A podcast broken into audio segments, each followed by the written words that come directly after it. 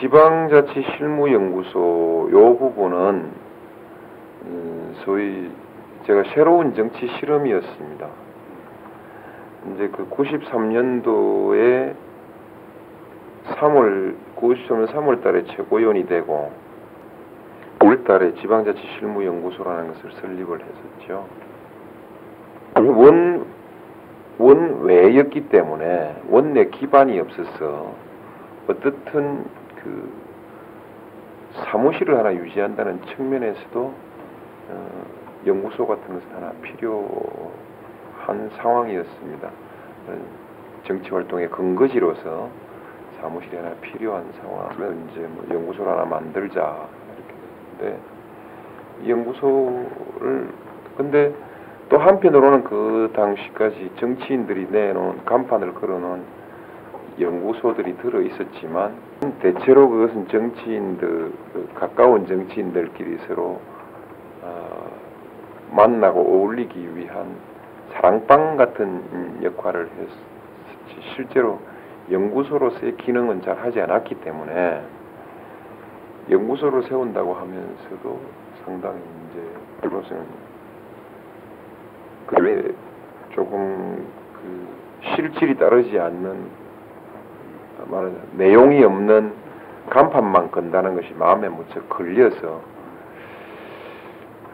사무실이 하나 필요하다라고 생각하면서도 상당히 좀 망설이고 있었죠.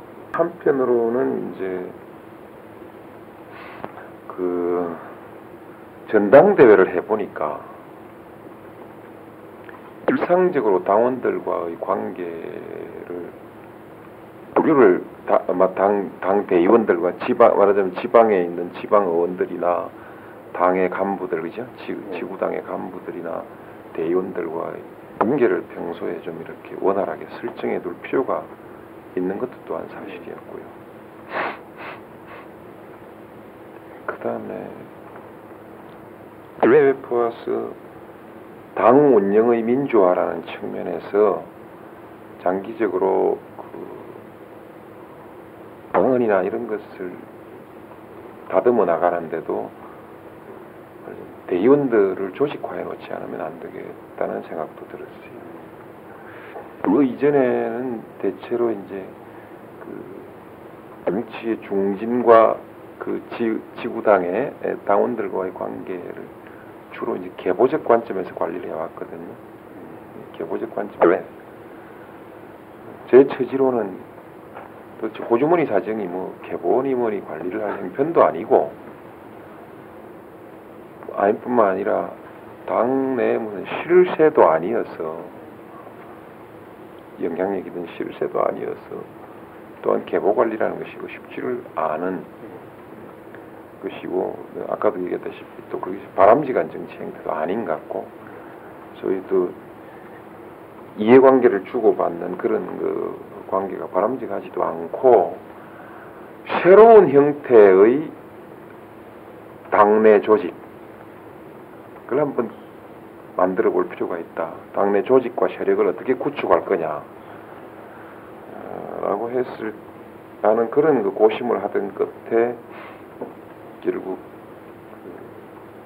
그 정치 발전 정치의 발전과 개혁이라는 과제 하나를 가지고 그 과제를 중심으로 해서 사람을 한번 묶어나가 보자. 그런 생각. 그래서 그 당시 이제 이, 이런 국가 정치, 국가 운영에 관해서 분권화, 지방자치와 분권이라는 것이 상당히 중요한 국가적 과제로 떠오르고 있던 때였고, 어, 제 스스로도 지방자치가 아주 중요하다고 생각했기 때문에 이것을 아이템으로 잡고 조직의 기반으로서 지방의원들, 지방자치에 참여하고 있는 지방의원들을 묶어 세우면 그것이 조직 기반으로서도 든든하겠고 아울러서 제가 지구당의 자율권 상향식 공천 제도를 주장하고 있던 처지이기 때문에 상향식 공천 제도 같은 것으로 우리 당의 그 제도를 바꾸어 나가기 위해서도 작업이 말하자면 지방자치 세력과 손을 잡아야겠다. 당내 지방자치 세력을 한번 조직화해 봐야 되겠다. 그러면서 여기에서 정치 개혁에 당 외에 또 영남 지역에 당의 기반이 없기 때문에 영남 지역의 지방 의원들, 주 지방 정치인들과도 교류를 한 맺어 관계를 맺고 조직화해보는 이런 생각을 두고 지방자치. 근데 사실은 그 당시에도 보면 지방자치 이론에 대해서는 대학교 내에도 연구소가 있고 지방자치 일반론에 관해서는 대학교에도 연구소가 있고 그런 쪽으로 연구 역량하고 우리 아무리 비교해봐도 우리가 앞설 수 있는 것 같지 않아서 그래서 굳이 실무 자세를 낮추자 그래서 실무자를 붙였습니다. 그래서 실무 연구소 를 설립을 해가지고 그때 연구소를 만들리니까 돈이 없잖아요. 돈이 없으니까 당선된 현역 의원들 찾아다니면서 회원으로 전부 가입을 권고를 해가지고 회비를 받았어요. 물론 그 운영비의 일부에 불과하지만 의원들이 대체로 거절하지 않고 기꺼이 다 아, 도와주셨어요. 그, 또 생각해 보면 최고위원이라 요새 생각으로 생각해 보면 맹식이 최고위원이라는 최고위원이라는 사람이 일반 의원들 찾아가가지고 연구소 회비 내라고. 내가 그 원외이고 어, 부산서 억울하게 떨어졌다는 생각 어, 그런 것하고 해서 어, 그렇게 도와주셨어요. 근데 그때 하나가 보니 보통 뭐 2만 원, 3만 원, 5만 원 이렇게 월그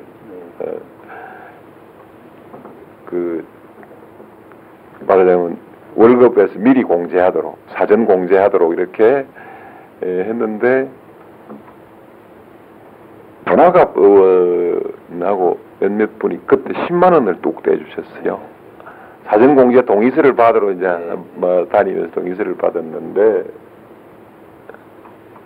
그때 인상에 남는 것은 그 3만 원이나 5만 원 정도를 얘기했는데 하나가 보니 그래도 그래도 체면이 있지 이렇게 하면서 10만 원을 서명을 해주셨어요. 박정훈 의원도 그렇게 해줬던 것 같고 근데 어떤 몇 분이 어, 10만 원 해줬어요. 그래서 인상에 남는 분들이고 그때 당원들한테 참 그 당원 지금 그때는 그래도 뭐, 뭐 그냥 고맙다고만 생각했는데 지금 생각해 보면 참 영념치도 없거니와 어, 의원들이 참 참 고마웠던 것 같아요. 고맙고 그렇게 했고 그 다음에 이제 지방 의회나 지방 지방 의원들 또 단체장에 진출하려는 사람들 어, 그 당시는 단체장 선거가 있기 전이니까 진출하려는 사람들 그 다음에 일반 당 아, 그냥 뭐 당 간부들 뭐 이런 사람들이 이제 회원으로 참여해가지고 그렇게 해서 이제 그 운영을 했는데 어쨌든 그렇게 시작한 것이 어, 상근 실무자가 한 10명 정도까지 불어나고 상당히 활발하게 활동을 해서 꽤 알려진 연구소가 됐었죠. 알려진 연구소 됐는데 이제 95년도에 지자체 선거를 하게 됐지 않습니까? 지자체 선거를 하게 됐는데 그때 그 당이 분이 휩싸여가지고 동교동계하고 이기택 대표하고 사이에 이제 그, 그 당시 생겼, 그 원 거부 문제로 생겼던 갈등이 경기도지사 공천 문제로까지 비화되고 해가지고 당이 완전히 마비돼 버렸어요. 마비돼 있어서 음, 95년 6.27 지방선거를 앞두고 당이 우리나라 지- 우리 그 지방자치 후보들에 대해서 아무런 서비스를 못했어요. 말하자면 선거에 관련된 교육이라든지 지방자치 이론이라든지 이런 데는 당이 전혀 아무런 서비스를 못하고 손 놓고 있을 때 실제로 우리 연구소가 나서서 그 선거 준비, 어, 지방자치 그 단기 교육, 아, 교육 그리고 선거 전략과 운동에 관한 여러 가지 교육 뭐 이런 등등의 교육을 맡아서 했었죠. 그래서 어, 중앙당이 하는 만큼의 기여를 중앙당 기구가 해도 어, 조금도 손색이 없는 그 교육을 그 당시 감당해냈으면 해냈고 참 그 당시인 그 원평가를 받았어요. 받아서 그 활동을 하고 다니면서 내심으로는 이담 뭐 이담 뭐 전당대회 뭐 어, 경선 이런 데는 정말 막강한 부대를 거느릴 수 있다는 자신감도 갖고 해서 막강한 조직력을 행사할 수 있겠다는 어, 그런 자신감도 갖고 그 딴에는 어, 이제 계보 정치가 아닌 어떤 그 정책 활동을 통한 어, 어떤 새로운 조직화 아, 이런 그 모델로서 상당히 자부심을 갖고 있었어요. 아, 지금도 그 생각 그 생각은 가지고 있습니다. 지금도 그 활동을 통해서 상당히 그 그런 그런 것을 통해서 당내 세력을 확대하고 이렇게 해가는 것이 맞지 않느냐. 충분히 가능성이 있던 하나의 어, 이제 음, 시제 선거 끝나고 난 뒤에 분당이 돼버리는 바람에 아, 뭐 모든 것이 무너. 지금 근데 어쨌든 지금 지방 의원들 지금도 지방 의원들이나 지방자치단체 에, 지구당에 한 번씩 가보면 그때 여기 에 함께 활동했던 사람들 어떤 사람들이 많이 있고 어, 또 실제로 그 원관계 사위를 가지고 실제로 어, 지방자치의 활성화 그리고 분권화 아주 좀 중요하다고 생각하고 그 부분에 관해서는 관심을 많이 가지고 있습니다. 지방화 특히 앞으로 한국 사회의 장기적인 발전을 위해서는 지방화 전략이라는 국가적인 어, 전략을 세우고 어, 수행해 나가야 되는 거 아닌가 가지고 그러고 뭐랄까 여기에 뭐 그 연구소는 명맥만 유지 실질적으로 어, 명맥만 유지하고 있다가 지금 자치경영연구원으로 이름을 개칭해가지고 지금은 하고 있죠. 그러니까 이거 이 사무실 그 예. 지금은 사실은 외도를 좀 하고 있는. 어, 연구소는 어, 어, 부업은 제대로 하지도 않고 부업하고 있는 셈이라고 할까요. 제가 그 현상에 머물러 있기를 네. 어, 현상에 잘 머물러 있지 않고 항상 새로운 시도를 하는 성격이 있습니다. 그 당시에 우리 정치의 화두가 사실은 자치권의 확대였거든요. 그 당시 우리 지방자치연구소 이름이 참여 시대를 여는 지방자치 실무연구소입니다. 실제로 참여. 그 당시 우리 그 90년대 초반에 이 정치의 화두가 어,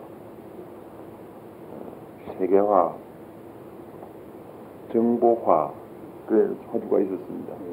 민주화, 지방화, 또 분권화, 뭐 이런 등등 말하자면 최신 자조가 예, 그런 것이 그런 그 화두가 활발할 때였습니다. 어, 물론 뭐 탈냉전 시대라는 시대적 변화 같은 이런 것도 있었지만 이, 이런 얘기들이 이제 있었고 그 다음에 그 이- 경제 분야에 있어서 경제 문제와 관련해서는 어떤 90년대 초반, 93년 이때가 말하자면 문민정부 초, 출범 시기 아닙니까, 그죠? 문민정부 초기에는 경영혁신 예, 얘기가 굉장히 많이 나왔습니다. 그다음 그래가지고 어, reconstruction, reconstruction, reengineering, 다운사이징, 뭐 벤치마킹 이런 얘기들이 아주 우리 사회에 유행을 했었고 안쪽에서 세계화 정보화, 민주화, 지방화, 세계화 정보화, 지방화 이세 가지가 제일 많이 유행을 했었죠. 그다음 뭐 분권, 민주화 이런 건 있는 얘기 중이지만 그렇게 유- 유행을 했. 에, 말하자면 그 시대 우리 화두였습니다. 화두였고 세계 어떤 질서에 관해서는 탈냉전, 뭐 그런 식의 탈냉전, 뭐 화해와 협력의 시대. 클린턴이 내걸었던 것이 음, 화해와 공존 뭐 이런 것이었죠. 그런 우리 사회 큰 변화들의 그 화두들이 있었는가 하면 우리 국내 그 다음에 이 민주주의 과제에서는 참여가 아주 큰 과제였죠. 참여. 그, 그래서 이제 민주주의가 그 민주주의의 핵심 핵심적인 이슈가 에, 초기에는 자유평등의 이념이었고 그 뒤에는 그 견제균형의 제도였죠. 지금 민주주의의 선진 민주주의와 그, 그 어, 민주주의의 이 수준 차이는 시민들의 참여의 수준에 의해서 결정되고 있기 때문에 이제 행태로서의 참여 어, 이런 논리 행태로서의 참여 참여 시대 그것이 민주주의의 과제다. 한국은 소위 이제 자유평등의 이념이라든지 자유의 이- 자유평등 국민주권 사상이라는 이념의 시대 이념은 이미 정립된 것 같고 제도에 있어서의 에, 그, 그 제도도 어느 정도 갖춰진 것 같고 앞으로 민주주의 남은 과제는 시민적 참여 어, 참여의 수준이다. 참여 운동이 일어나야 된다. 이런 것이 이제 화두가 돼 있을 때입니다. 그 참여의 제도적 토대로서의 지방자치 이것을 우리 민주주의 희망으로 본 것이죠. 그렇게 하면서 이제 지방자치 연구소에 이렇게 나갔듯이 저희 그 새로운 조류를 어떻게 받아들일 거냐라는 데 대해서 굉장히 제가 관심이 많았던 문제의 상태를 어떻게 개선해 나갈 거냐라는 데 대해서 항상 그 항상 새로운 어떤 그 일거리를 찾는 그런 스타일이었죠.